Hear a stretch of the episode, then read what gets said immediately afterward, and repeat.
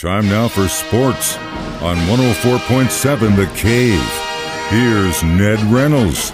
Mike, the intern, Ned Reynolds, back in the studio, halfway point of the week as Hurricane Ian bears down, or at least getting ready to bear down on Florida. We've got a lot of questions up in the air as far as our Chiefs-Bucks game on Sunday, originally supposed to happen in Tampa Bay. Now, last I heard, they're thinking about U.S. Bank Stadium in Minneapolis. Is that what you've heard? Well, that is what I've heard, but there's been no decision made yet, and I think probably the NFL and the Buccaneers are waiting to see just exactly what the level of damage is in Tampa, if there is going to be any, and you have to suspect with a nearly Category 5 hurricane that there will be some level of discomfort.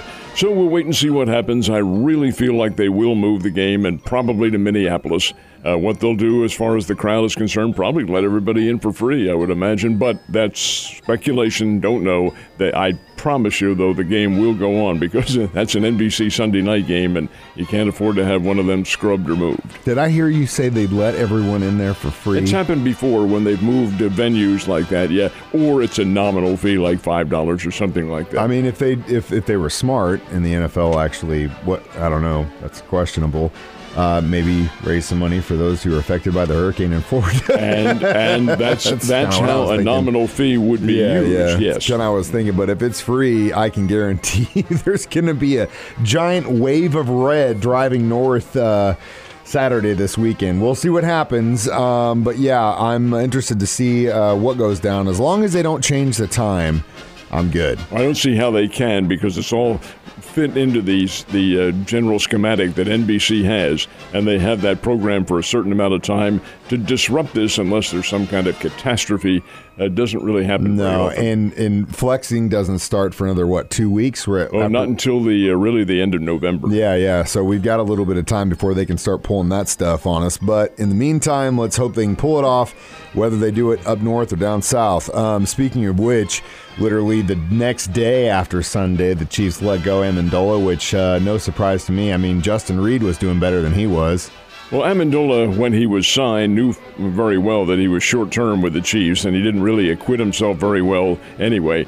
I think the hidden message is that Harrison Butker probably is pretty close to coming back right now. But, yeah, Justin Reed can still fill in.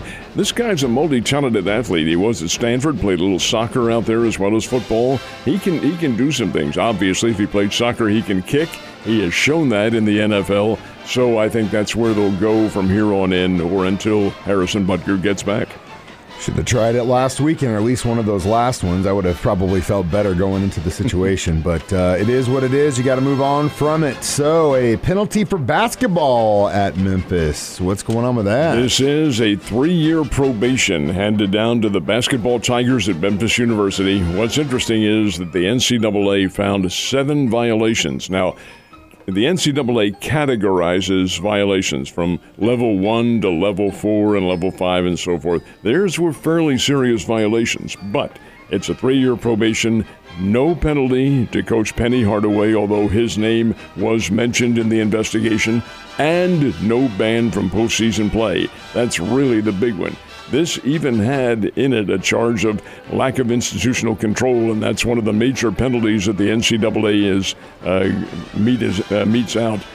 But the fact is that the NCAA said, nope, you can go ahead and play in postseason. You do have to be fined $5,000, but come on, that's $5,000. Yeah. Memphis is on a 3-year probation. They better not stub their toe again. Yeah, I'm sure they probably have to hire a couple, what do they call them? Stooges, kind of make sure they're keeping up on the up and up, you know what I mean? Cardinals and Royals got some action last night. Did they both get dubs? They did, and with the Cardinals win, they clinched their division. Of course, you knew it was a foregone conclusion anyway, but Cardinals knocked off the Milwaukee Brewers 6-2 in Milwaukee. Miles Michaelis, who has really been up and down this year, was up last night, struck out 9, held the Brewers completely in check. I'm not a big fan of the Brewers team. They're really... They were a power-oriented team about 2 years ago, and they have really diminished greatly. One of their runs, I should say, was a home run last night. Rowdy Tellez, who's a good player, but their mix isn't very good. Interestingly enough, I say that because they could be in the playoffs. So the Cardinals clinch. They are going to be playing in the divisional playoffs because they're not going to be one of the three teams that has the better record. The Dodgers and either the Mets or Braves, whichever one wins the Eastern Division, has a better record than the Cardinals. So they'll be idle for the playoffs. But the Cardinals will have to play the least of the wild card teams. Right now, that is Philadelphia. But Philadelphia's lead over the Brewers is one game. That is all, one game, and neither team is playing very well at the moment. So we'll see what happens. Tigers and the Royals, well, the Royals had the lead 3-0 in this game. Zach Greinke pitching very well in a late-season assignment, but the Tigers came back to win 4-3, so we don't have any good news as far as the Missouri teams are concerned. Well, it's getting close. We got a week as of today before the regular season's over.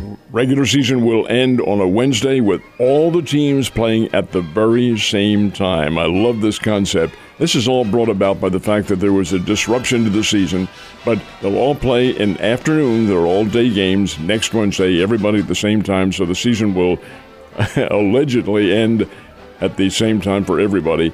That affects the playoffs, which begin 2 days later on a Friday. Friday, I think, for the National League first and American League second on Saturday. And they are the first of the best of three playoff games involving the wild card. So we'll see. It'll be interesting. There's no predicting what's going to happen because these are three-game playoffs to begin, and anything can happen in a short series. When are we going to know who the Cardinals are facing? Probably the last day of the season. You think Wednesday?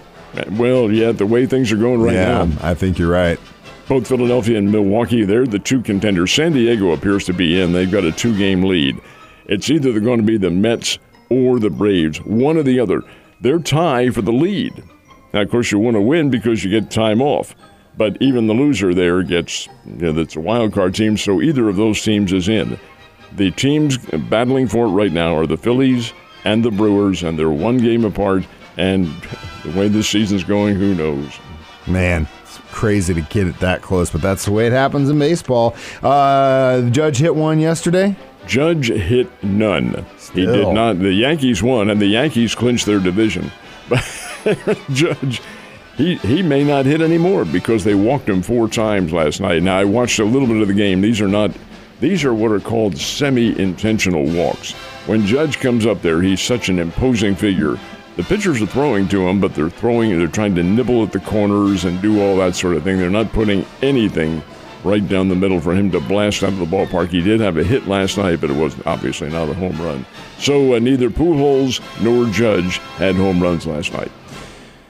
He's a Yankee. I kind of feel bad for him though, because it's like everyone kind of gave Pujols the chance, but they're not doing that for the Judge. Interesting thing about Judge is that he is one home run away from tying the American League record held by Roger Maris, and the whole Maris family is there each time. They're just waiting to congratulate him, and they're there, and it's been in frustration so far. Yeah, but at the same time, I'm sure the Yankees are covering their seats, so at least they're getting to go to a bunch of games.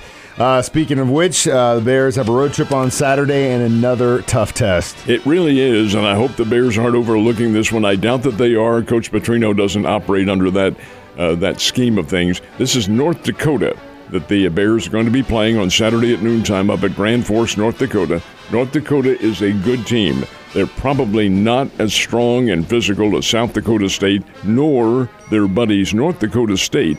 But North Dakota still can play. Each team will have 2-2 records going in, and each is coming off a loss, a conference loss. North Dakota fell to Southern Illinois, and Southern Illinois has really come roaring back after a slow start. They're a good team. North Dakota lost to them in Carbondale, and the Bears, as everybody knows, lost to South Dakota State. 2 wins for North Dakota are very impressive. They defeated Northern Iowa, a conference rival, and went out to Flagstaff, Arizona, and knocked off a good Northern Arizona team. So 2 wins for the Fighting Hawks. And this is going to be a good test for the Bears. I think they can win if they keep their heads about them, and the offensive line gives Jason Shelley some protection. But that's a noontime game on Saturday, and it will be a very interesting one. It will be. Hopefully they can get a dub because they definitely need it so they can get that spot in the end. All right, Ned, have a great day. I'll see you tomorrow.